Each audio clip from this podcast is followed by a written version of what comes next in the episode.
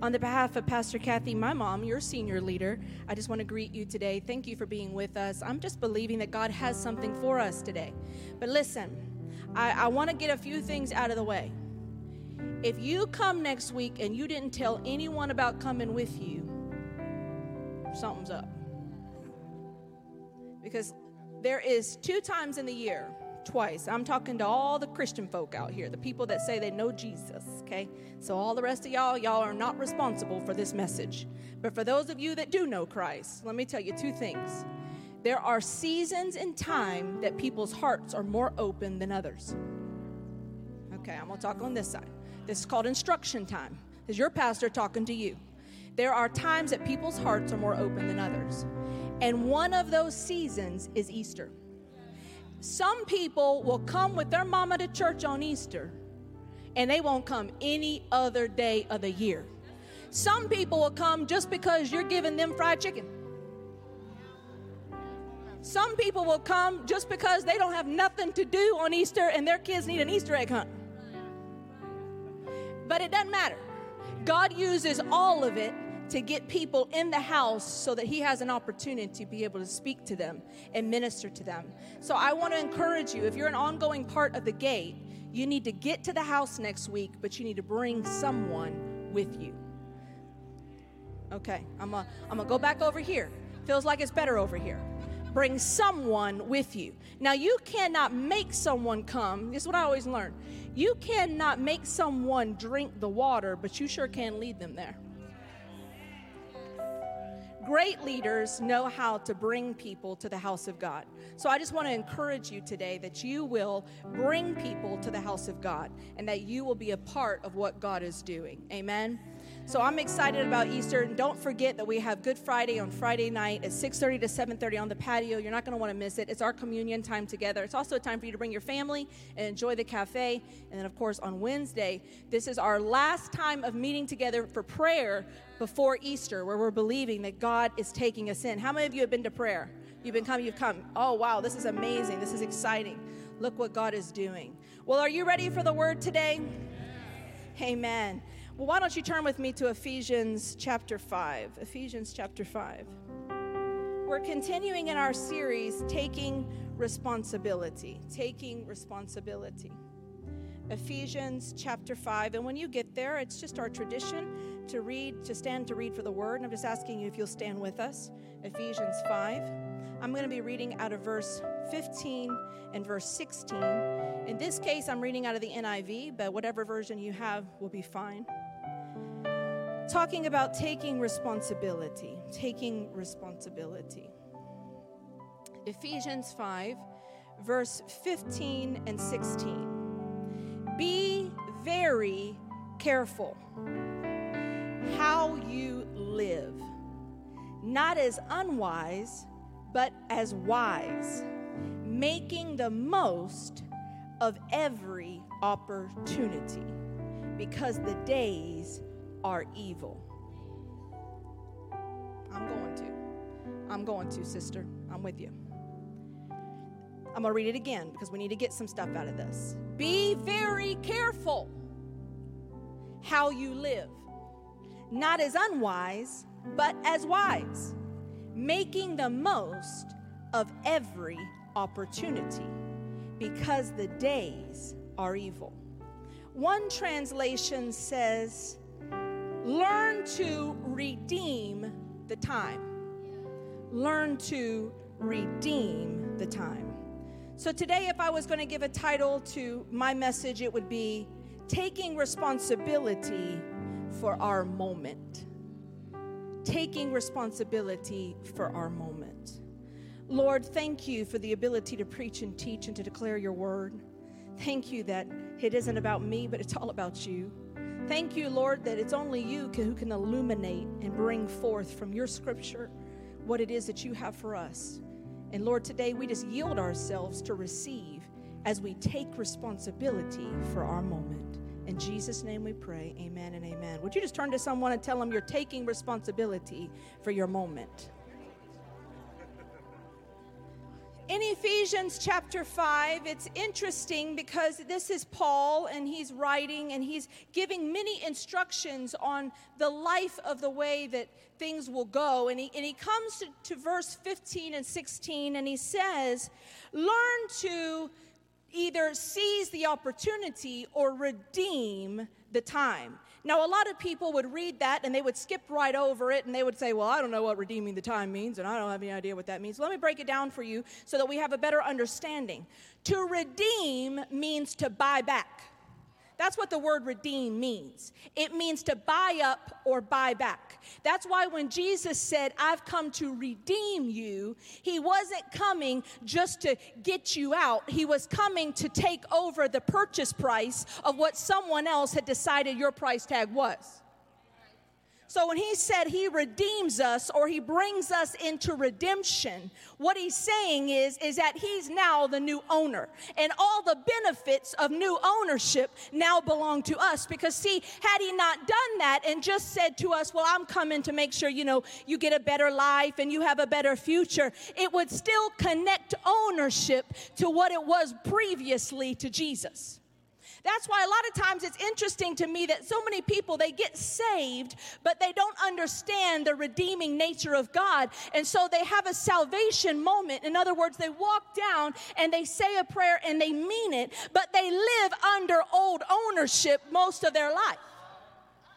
So when they're in their home life or they're thinking about something that they can do with their life, instead of considering the owner who is over them now and the benefits of that ownership, they always refer back to the owner that used to be over their life. So everything about their potential is still being locked up by whoever the old ownership was.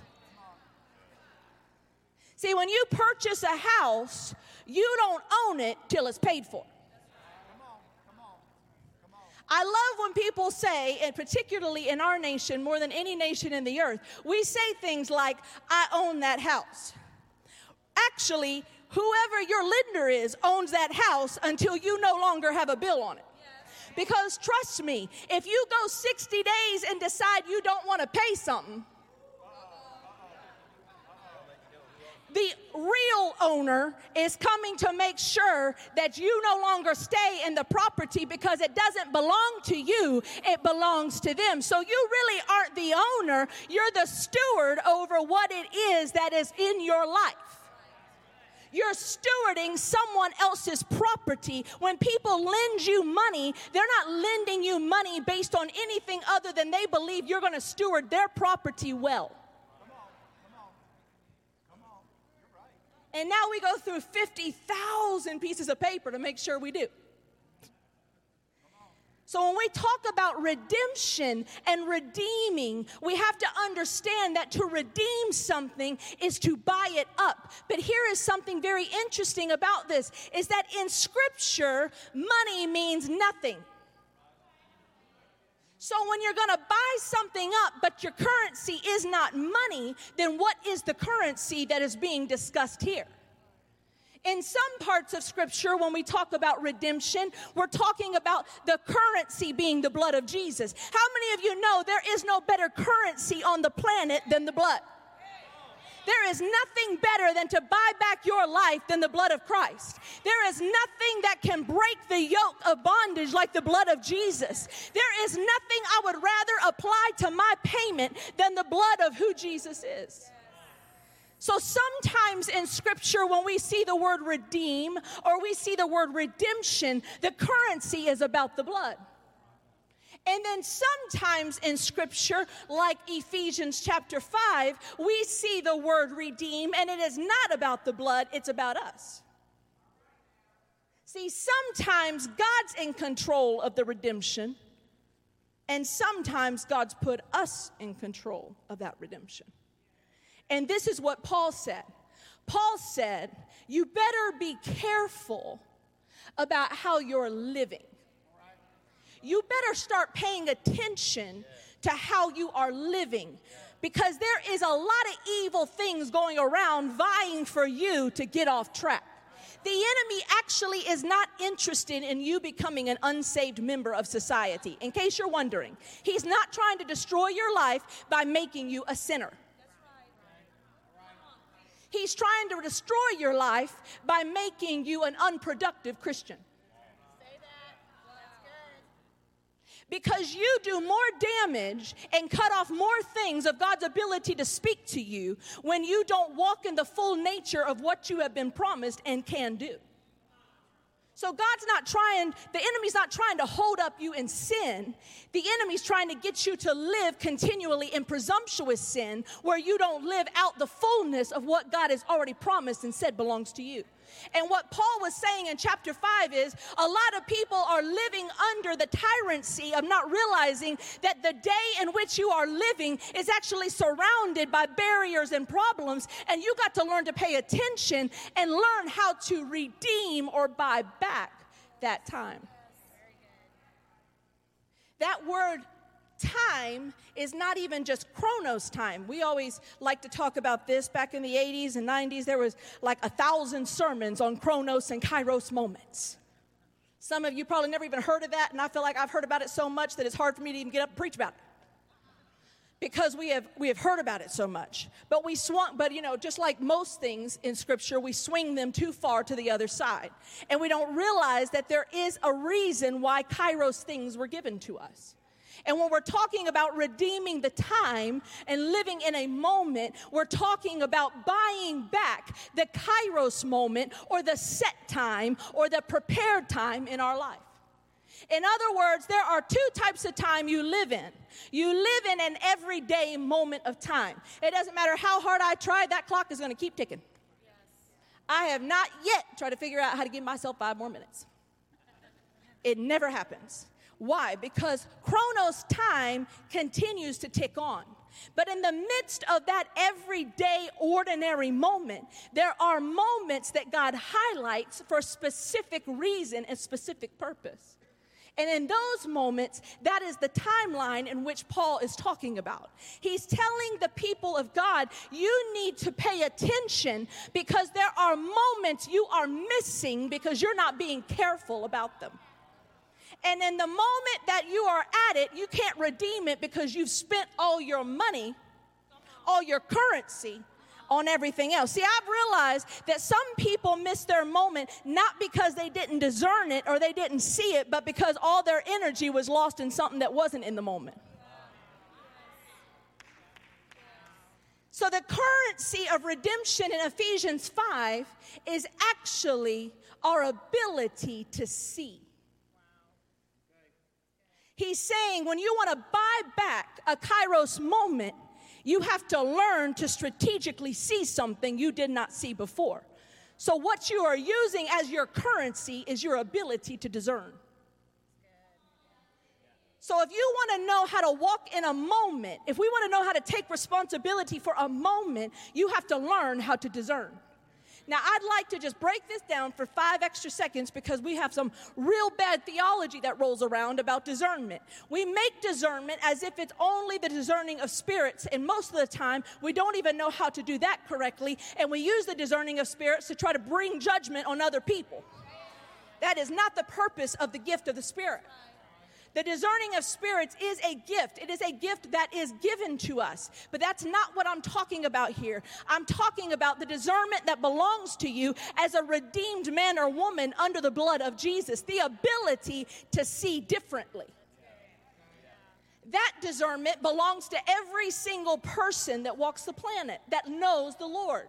You have the ability to live in a discerned place. You have the ability to walk into the room with your boss and know how this conversation is going to roll down. You have the ability to pray in advance and see when you come to the contract to know what it is on page five you need to change so that it works in your favor.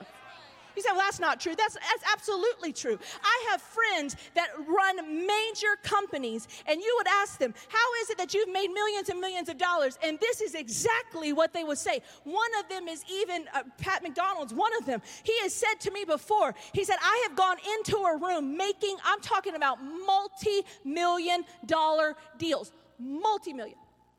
Not like 10 bucks, multi million. And I have walked in a room, and before I have walked in, I have said to the Lord, Let me discern in this moment what it is that I am supposed to say yes to, and what I'm supposed to say no to, and what I need to rearrange in the favor of the company that I'm running on your behalf. See, listen, he understood the stewardship principle of redemption that he was not the owner, but he was under the stewardship of a great owner who saw all, who, who was in all, and who was through all. And so when he could come to him and say, God, what is it that's in this contract I need to be looking for? He told me once I turned to page 14 of the contract, there was a clause that was going to put us in a bad place. And God told me to speak up about it. I spoke up about it, and it changed the figure by six digits.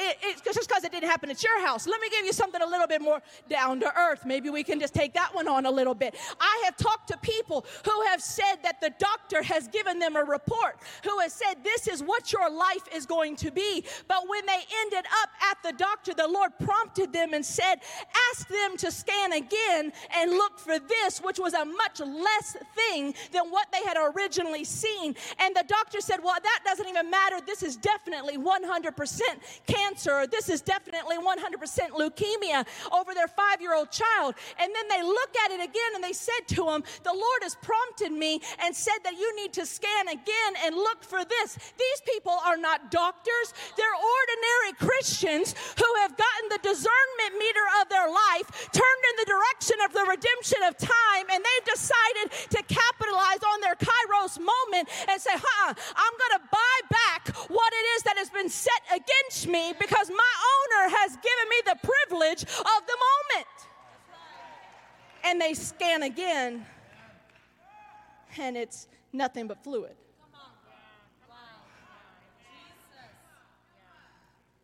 No doctor saw that, but a discerning Christian did. See, too many of us are taking our moment at face value. And as a result of that, you get the iceberg, the tip, but you miss everything underneath.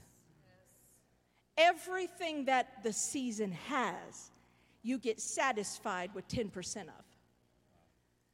But listen, here's what I figured out crisis creates pressure. It never creates priority, it creates pressure. But pressure, under the right circumstances, always redirects priority. Pressure never creates priority, it, it always is the redirection of giving you the privilege of finding your priority. So when God brings situations in our life we did not see coming, when we live out in moments that doctor's reports and bank accounts and things. Just three weeks ago, I was sitting in the office needing to make a major decision, an absolute major decision. Mom was in there, we were all in there, and I mean, they, they were having a meeting, and I was working frivolously on this one piece. And I could not, for the life of me, it was not coming together, and it was a big deal. It was a very, very, very big deal.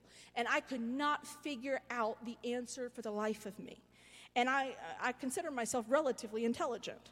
And I was sitting there and I was looking at this, these figures because that's part of what I do here. I've been the CFO for many, many years. And I was looking at these figures and I, w- I, I could not figure out what was happening, what was happening, what was happening. And I finally, in the middle of the meeting, without them even knowing, I just put my pencil down and I, I just sat for a second and I said in my internal knower, I said, God, you've got to help me. Like, this was a big deal. Like, I needed to find this out immediately. It, we were on a time sensitive moment. And I said to the Lord, Lord, you're going to have to help me. I got to figure this out. And it was literally not even 10 seconds later that I looked at Jennifer, who was in there, and I said, could this have been what this was? And immediately she said, Yeah, that's exactly what was going on. And it just like it illuminated, the answer illuminated, and progress began again. Because I took a moment to discern the moment I was in. See, listen, listen, listen, listen. We have to take responsibility for this moment. Let me tell you something. This moment is uh, designed for now. The moment over your life is designed for now. It is not designed for next year. It is not designed for last year. It is designed for now. And this moment that we're experiencing as a corporate body, and I believe you as an individual, has not been designed out of crisis.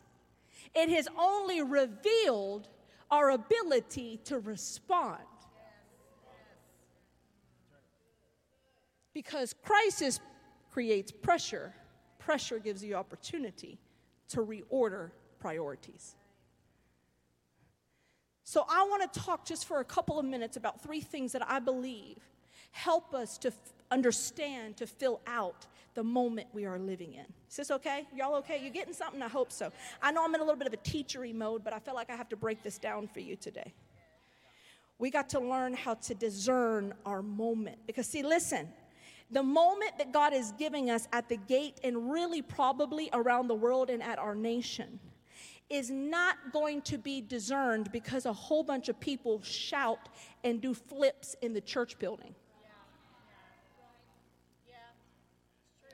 This moment is originating in hearts. See, there have been previous days and previous, what I would call maybe even moves of God. And if you've been a Christian for a long time or you've been in church at any length of that time, you will know this. There have been moves of God that have come, but they have come and originated seemingly in the external and then tried to become produced on the internal. But I believe strongly, even though I know that they didn't originate that way in this infancy, I believe strongly that this move is not about an external expression without an internal revelation. It's about an indwelling spirit becoming so a part of who we are that when we begin to act out, we have nothing else to do but to act out in the moment that we're living in. Because again, the redeeming of time means I take what was lost and I begin to buy it back with my energy, with my time, with my ability to sense, so that I can move us into a new direction. So I want to talk to you about three things. Three things that help us to consider in God moments. Number one, moments with God can be missed. Luke chapter 19. This is going to be, you know, say, well, it's, it's Palm Sunday. You should be preaching a Palm Sunday message. Well, here it is for you. I now brought you to Palm Sunday. Luke chapter 19. If you are looking in Luke chapter 19, Eva touched on it today we see Jesus who comes riding in on what we know as the triumphal entry. Maybe you are not around Christian things. That basically means that Jesus came through town riding on a donkey, and, and that was a sign at that time of kingship. Many of the kings rode a donkey. That wasn't the unusual part about his entry. His entry was not that unusual to what kings would do. They would ride on donkeys. The difference was is that he chose to ride on one that had never been ridden on before. He chose to take what was ordinary and what was undeveloped, and he chose to use that as his mechanism to get us into where he was headed. See, in fact, the Bible says in chapter, in, in, in the book of Luke, it says that he came and he told his disciples, he said, if you'll go to this certain section between Bethphage and you'll go there and between Bethany, you'll find a colt that is tied to a post. You need to untie it, and when the owner says to you, why do you want it? You need to tell him because the the Lord has need of it. And most people just skip right over that and consider that the names of two cities. But actually, what the names of those mean is Bethphage means the city of unripened grapes, and Bethany means the place of bitterness or the place of despair. So when he said to him, he said, You're going to go find something that's never been untied before, that's still tied up and you need to go find it in the middle of what's undeveloped and what's in despair. And when you go and you're willing to go and you untie it, somebody's going to ask you why you're taking what's undeveloped for you, and you need to tell them it's because God has need of it. And then you end up seeing Jesus now ride in on the triumphal entry as we know. But on the back end of this chapter, you'll look in chapter in verse 41, and it says in verse 41, now he drew near to Jerusalem, he saw the city and what did he do? He wept over it. And then look in verse 43 and 44. For days will come upon you when your enemies will build an embankment around you, surround you, and close you on every side, and level you, and your children within you to the ground, and they will not leave in you one stone upon another, because you did not know the kairos moment of your visitation. You can and I can miss our moment.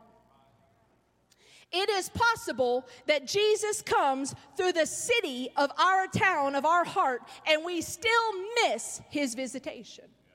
It is possible that in the midst of our desire to please God, we still miss what God is doing. And do you want to know why they missed their visitation? Why they missed what God was doing? Because they wanted God to come a different way than He chose to come.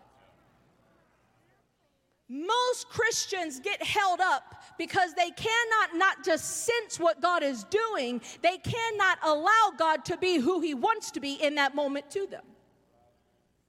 We put parameters on what we expect from God, and when God doesn't perform inside of the parameters of what we decided God could do, we believe He's not moving that way. See, it didn't make sense to me when my husband had his car accident. About six months before his car accident, we had a nice little Camry Toyota, and that little Camry Toyota was our second car, and it was a little brilliant little $8,000 car, and it got us around, and it reminded me of Jay because Jay had a Honda forever and ever and ever, and we would just ride that little Camry around, and it was so fantastic, and we were so excited because we was paid for. Woohoo! We owned it. You know? And so we rode around in that little second car, and Jason said one day, he said, I'm to sell this car. And I said, Why would you sell this car? He said, Because I feel like the Lord's told me to sell this car. And I was like, No, the Lord did not say that, because I liked this little Camry. He said, The Lord's told me to sell this car, and we're supposed to give the money to the church. And I was like, No, the Lord didn't say that either. God bless your husbands and wives. And so the Lord, we, we ended up selling the car, giving the money to the church, and, and we, we, we, we had to go out and buy a new car with no money. Now you say, well, God wouldn't put you into debt. Well, hear the rest of my story. You could decide on your own. So we went out and bought a car because Jason had wanted a certain type of truck and we it wasn't a new truck but he wanted a certain type of truck. And, and we said well it's okay. You know we'll finance this truck. So we put a little bit of money down that we had and we ended up financing the rest. And i got to be honest with you my little religious heart and religious spirit in me was like god would never do this. God would never want me to give all my money and then go back in debt. All right i'll act like it's just me. None of y'all ever been there. And so I said to the Lord, Lord, maybe this is maybe this is some issue. Like Jason didn't hear. We don't know what we're doing. We're insane. And I remember we made those payments on those first few months, and, and Jason got this truck, and it was good and it was nice. He was his favorite. He loved it and had this nice little grill on it, and it was like big old, you know, muscle pipes and big tires, and he just like loved this truck, you know. And uh, if you know him, you'll know what I mean. He grew up in the South, so it makes total sense. He's with his family today, so who knows? I can say whatever I want. He's, he's in Florida. But uh, anyway, so he had this truck. And then March 7th, 2015, 15 came, and a set of tires came off of a tractor trailer at 70 miles an hour. Jason was driving down an I 35, and it hit the front of this truck. Now, the truck was demolished. Maybe you've seen some of our pictures. But I'll never forget getting to the hospital and talking to the trooper. And the trooper said these words had he been in a car, he'd be dead.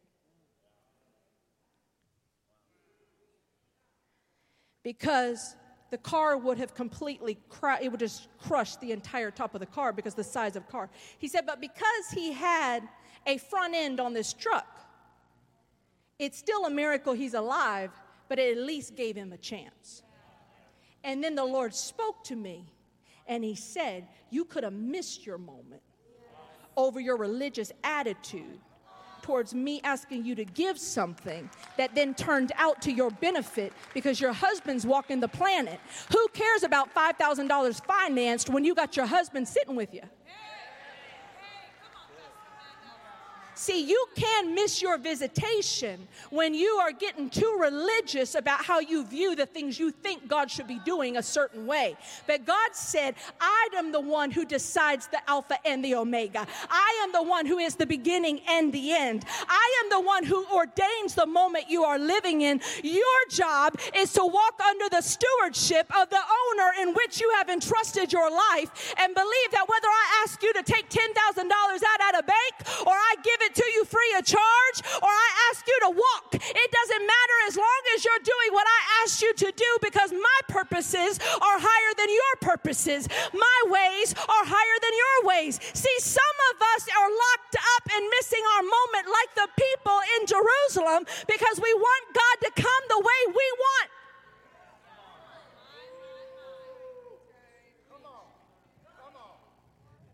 My dad used to say, when it gets quiet, it's good hunting territory. Thanks, Dad. Thanks for all the awesome quotes.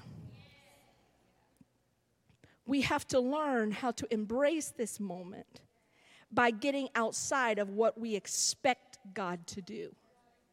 Listen to me. Your expectancy has to be shaped by your revelation of God. Otherwise, you will always reduce God Always. Your expectancy has to be shaped by your revelation of God, or it will always be a lower place and reduce God.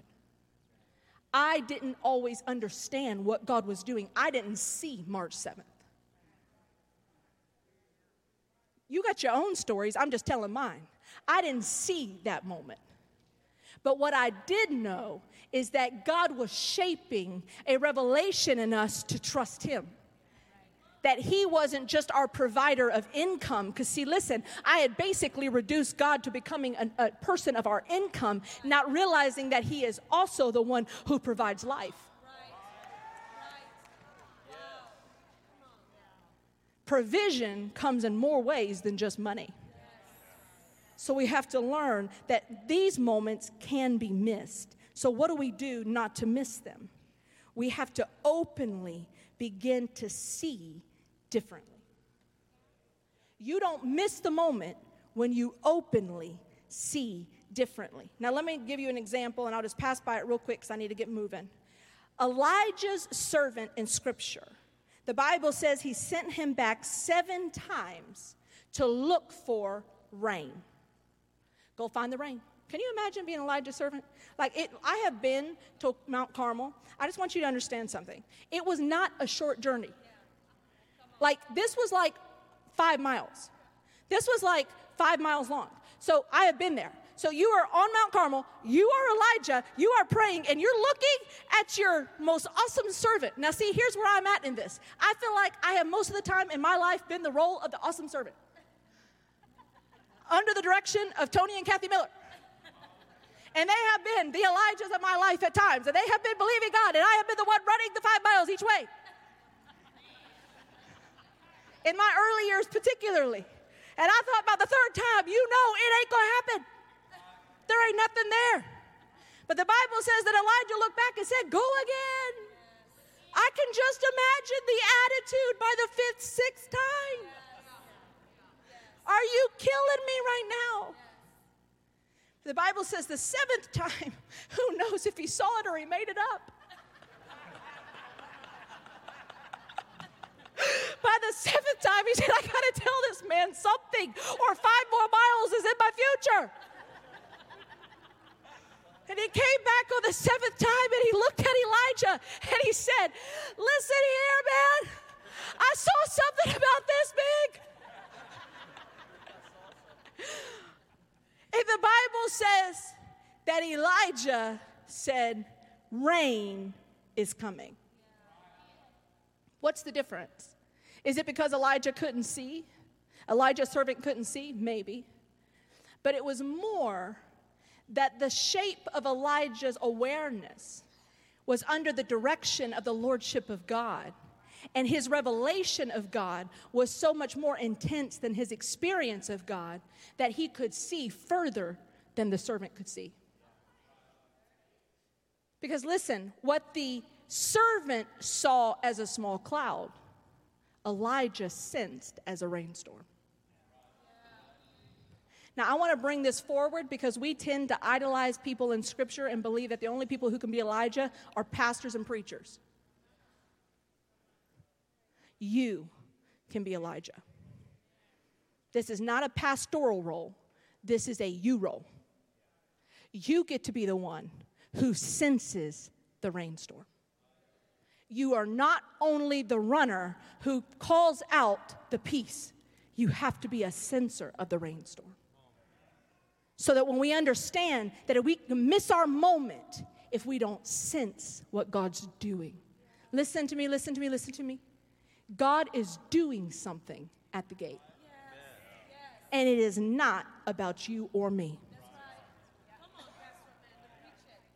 It is about the hundreds of thousands of people out there. It's about the moms that didn't have a bed to put their kids in last night because they don't have enough room. They don't have a, they don't have a bed. They don't have sheets. They don't have a pillow. And they laid their kids down on a bare floor in your city.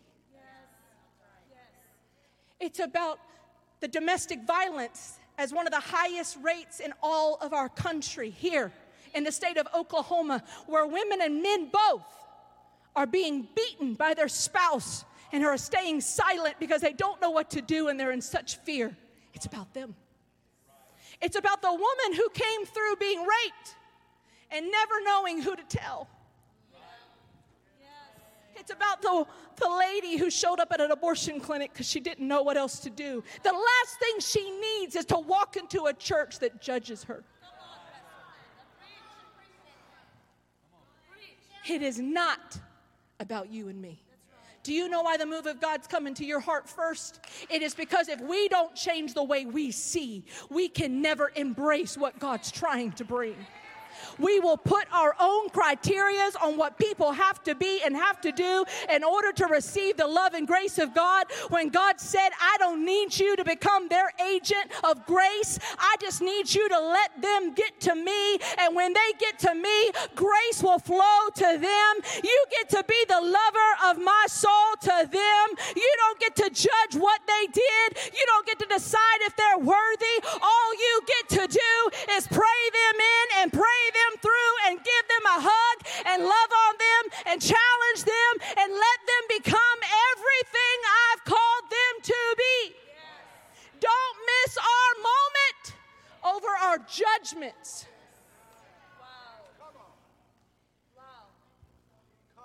Secondly, and I'm rounding the corner here in a moment. Every move of God starts messy. Every move of God starts messy. If you don't like mess, you aren't going to experience the move of God. Say, well, that might or might not be true. God's a God of order, Amanda. Trust me. God's order hovered over chaos first. Because every move of God starts messy. One of my favorite scriptures is Proverbs 14, verse 14. I have said it a thousand times as a leader, and particularly, I'm gonna I'm gonna be kind of funny for a moment. And if the if the worship team wants to come, you can come because I'm going to point three really quick. In, in Proverbs chapter four, uh, sorry, 14, verse 4, there's a scripture that says, Where there are no oxen, the trough is clean, but much strength comes from the oxen. Now, this is an interesting scripture because it is really a wisdom scripture. That's what the book of Proverbs is about. It's about giving us wisdom, it's about giving us nuggets of wisdom. And I'll never forget one time, and Cole's not in here, but I'm going to talk about him anyway. One time I was developing, in the middle of developing Cole Phillips' life. God bless us all. And he worked in my department, and he was driving me insane insane. He was young. He's not nearly where he was today. This was back in the, he's been with us 18 years. This is a long time ago. And uh, when we were when we were in the middle of, of things going on, he was messing so many things up and it was driving me crazy. And I remember the Lord said to me one day, look up Proverbs 14, verse 4. I'd never heard this verse before. Look up Proverbs 14, verse 4. He said, Listen to me. If you want to be someone who changes someone else's life, you got to get used to mess. Otherwise, let me know now that you want your trough clean, and I'll go use somebody else. Because if all you want's a clean house, you're in the wrong business. Here's what I've come to tell you it's going to get messier than you already feel like it is here. Listen, there ain't nobody that's more upset when the words don't come on like they're supposed to, or the mic goes out like it's supposed to, or more music comes out of the things than it's supposed to. Listen, I am a preacher and a pastor. It drives me insane. I stand behind that curtain and repent and ask the Lord to do a work in my life. But it's going to get messier than that. Do you know why? Because it is a move of God coming. And a move of God comes with mess. It comes with what you don't understand. It comes when you are upset and you don't get why it is God's using what you thought He should not be using, and God's using it anyway. Because a move of God is not about you or me, it's about His purposes being lived out in the earth. So messy is on His agenda. Get used to it, get comfortable in it. He will clean it up, but He does does not mind it. You got to get okay with messy. Because it's messy. Here's the third one. Are y'all okay? Here's the third one. Every move of God brings fresh opportunity. Fresh opportunity. Now, I want to round this out today. I'm actually going to, you, oh, yeah, there he is. You good looking today. Yeah, he told me that earlier, so I feel like I should return the compliment. What your moment can bring you. Listen to me. Turn to Acts 16 real quick. Acts 16. I'm going to have Ashley and the team help me just for a minute. Acts 16. I'm going to really just have you earmark it so that you can go back to it. But every move of God brings fresh opportunity. Now, listen, there's a really popular scripture we love to preach in Acts 16, starting at verse 16. I'm going to just roll down it in my own speaking, and then you can go back and study it for yourself. The context is, is that Paul and Silas have been doing the work of the Lord casting out demons, setting captives free, using what God put in their hand to the best of their ability. But it didn't matter how hard they tried to do what God told them to do, they found themselves in a prison cell beaten. See, that's why we can't get held up in the type of prosperity gospels that we get caught up in. Because see, what you don't realize is is that you can still be doing the work and still get the beating. Yeah. It may not be physical and imprisonment here, but it could be an icing out of a friend. It could be somebody using their words because they don't get why you're going to that church and why you're raising your hands and why you're loving Jesus. It's still possible. The Bible says that they were doing the will of the Lord and they found themselves beaten and in prison. And then there's a transition point. You don't know how long this happened, but there's a transition point. And it says at midnight, they were singing. See, I have figured something out my mother's taught me more than anyone. There are some moments that words can't express. You can't figure out why you're in the moment you're in. It's messy, it's hard, it's imprisoning, it's, it's so congested and all you got is your song. There's a man who wrote a very popular book from the Holocaust named Viktor Frankl. He said, They took my name and gave me a number. They took my home and left me adrift. They took my bed and gave me hay. But they could never take my song. I always was in charge of my song. The Bible says that at midnight, they were singing, and here's where I want to pick up. And all of the prisoners were listening in. See, there's something in the moment about just a song that just soothes the hearts of people who are just sitting in a moment. Sing me a song, Ashley, that just soothes us for a moment, that helps us get where I want to go with this thought.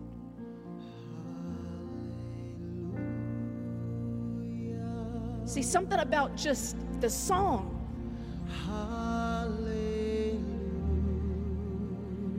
No one knows what you've been through. This is all you got left.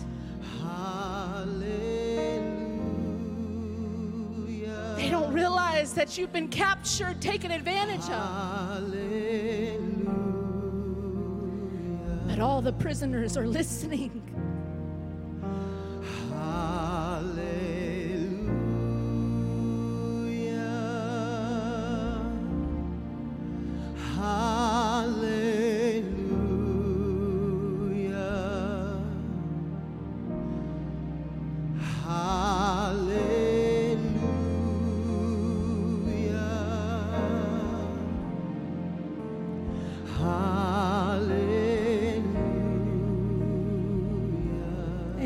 Bible says that while they were listening, there came a great, mighty earthquake that began to shake the ground.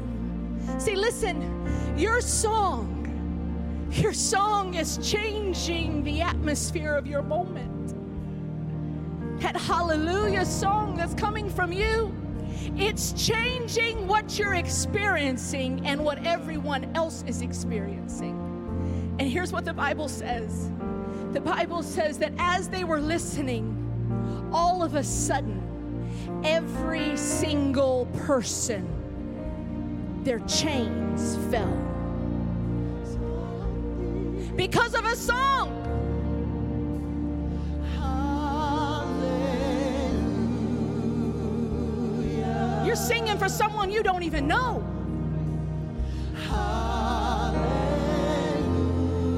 Prostitute on the corner that doesn't know a way out.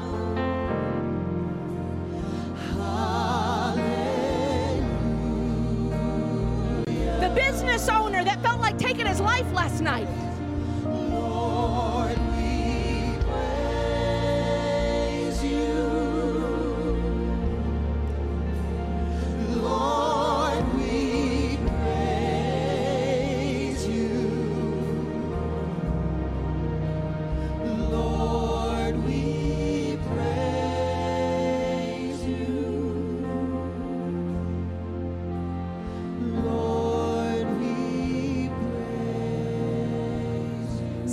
Ashley, but I want to just finish something up here. As they were singing, everything broke. Here's the key Paul and Silas never moved from their place because they discerned in that moment that the breaking was not about them because the next scripture says that the jail keeper said to himself, Look at what has happened on my watch. I must take my life. And Paul, with a loud voice, spoke up and said, Sir, sir, our song is breaking you out, not me. Sir, we're all still here. Here's the key you mature in the move of God when you realize your song is no longer necessary just for you. That's good. Yeah. When your song can be sung in this building, but be reaching to the corners of our city. When your song of hallelujah doesn't have to be about soothing your soul, but it can be about bringing someone else out. That is when you know, ladies and gentlemen, that we're on the brink of a move of God. I don't know where you're at, but I'm asking you if you got a song in you. We're going to lift the roof of the singing of the song because there is a world that is waiting on the move that is going on in us. We don't need the song for us. We don't need to soothe our soul. We are soothed by the Spirit, but we are ready for the prison doors to open over people's hearts. In Jesus'